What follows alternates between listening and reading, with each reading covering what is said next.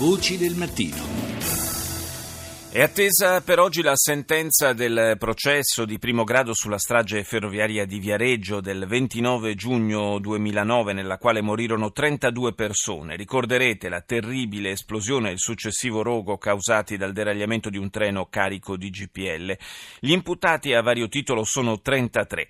Aspetta invece il pronunciamento della Corte di Cassazione Riccardo Antonini, il ferroviere alle soglie della pensione che nel 2011 venne licenziato dalle Ferrovie dello Stato per avere aiutato i familiari delle vittime che chiedevano giustizia.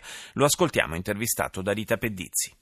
Insieme ad altri ferrovieri mi sono messo a disposizione dei familiari in questa battaglia per la sicurezza, la verità e la giustizia. Quindi sono stato a fianco a loro quando mi hanno proposto di far parte dell'incidente probatorio per le competenze che avevo. Ho partecipato alle udienze, ho fatto come altri cittadini nel miglior modo per sostenerli di fronte a questa immane tragedia, a questo dolore disumano e quindi poi è arrivata la scure delle ferrovie che mi hanno detto dopo alcuni mesi che partecipava all'incidente probatorio nel 2011, quindi due anni dopo il disastro ferroviario che dovevo cessare immediatamente il mio impegno perché mi ero posto in un'evidente situazione di conflitto di interessi. Ed è stato licenziato? Sono stato prima sospeso, io ho giustificato che loro dovevano essere contenti che un lavoratore si fosse messo a disposizione dei familiari nella ricerca di verità. Quindi ho detto che avrei continuato questo mio impegno e ho partecipato a tutte le iniziative e poi è arrivato il licenziamento il 7 novembre del 2011. E adesso si deve pronunciare la Cassazione? C'è stato un primo grado,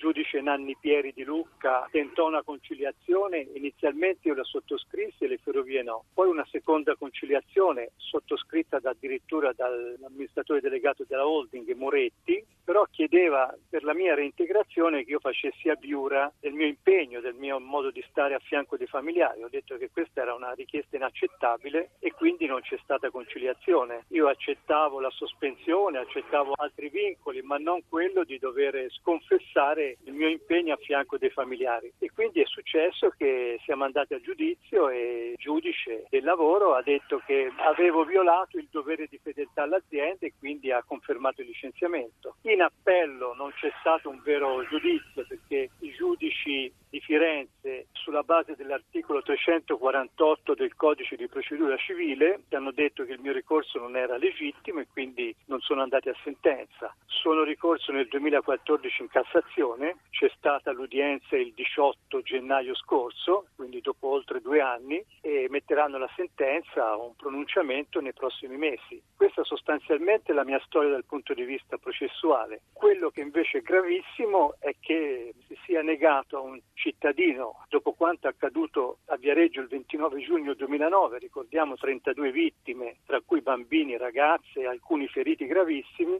si è impedito di esercitare il diritto di critica e di cronaca, di critica rispetto alla mancanza di sicurezza, perché se ci fosse stata quella sicurezza adeguata non sarebbe accaduto Viareggio, e di cronaca su quanto è accaduto. Io mi sono avvalso dell'articolo 21 della Costituzione, ancora in vigore, ho detto io ho il diritto di esprimere il mio punto di vista e di sostenere a gran voce il diritto alla sicurezza, alla salute nei luoghi di lavoro, oltre che alla difesa dell'ambiente. E quello che è altrettanto grave è che ci siano stati giudici che abbiano, secondo il mio modesto parere, con queste sentenze offeso la città di Viareggio, offeso i familiari e soprattutto, io credo, ucciso due volte le vittime, per il semplice motivo che sono un'istigazione a impedire ai lavoratori a denunciare la mancanza di sicurezza. Questo è un fatto estremamente grave. Lei la sera della strage stava lavorando? No, io sto, faccio un lavoro mattina e pomeriggio. Il deragliamento è avvenuto a 20 metri da dove io ho le stanze, per cui se fosse avvenuto negli orari che noi lavoriamo, io e i miei colleghi saremmo stati oggetto di questa immane tragedia. Sono andato a Luna dopo un'ora che era accaduto in stazione, però ovviamente lo scenario era apocalittico, c'erano le fiamme, le esplosioni, alte decine e decine di metri e quindi mi sono poi eh, recato in servizio la mattina, l'indomani alle sette e mezzo e ho visto quello che era accaduto con la luce del giorno. Vi erano state alcune vittime, poi mano a mano con l'andare dei giorni purtroppo le vittime sono diventate 32.